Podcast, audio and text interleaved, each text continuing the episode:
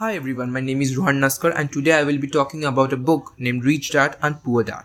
Welcome to my podcast where I talk about the books I have read and discuss its content in brief so it'll be easier for you to choose the books. Today's book is very famous and is a best-selling book Rich Dad Poor Dad by Robert Kiyosaki. So let's dive deep in the book. The book signifies the difference of financial independence and the dependence of greed leaving man broke. The book is also based on real life examples covering the lifestyle of two men the writer knows from his childhood. The book has various chapters leading everyone to different stages of financial independence which are to be followed.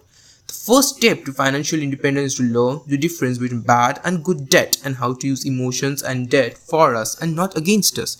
The book has a clear diagrammatic view of building balance sheets and learn everything about assets and liabilities in our bank statements and in life.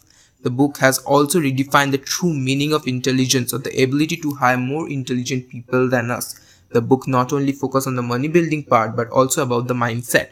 The book stated a clear view about the mindset of poor, middle class, and the rich people. The book encourages to share knowledge and wealth to get back, teaching us the value of time and not letting our time waste behind money, instead, to educate ourselves and let the money work for us. This book is the one I think everyone should start if anyone is willing to change the mindset and to work towards financial independence in life.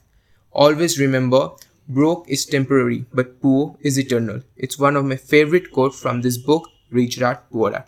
Thank you and have a nice day.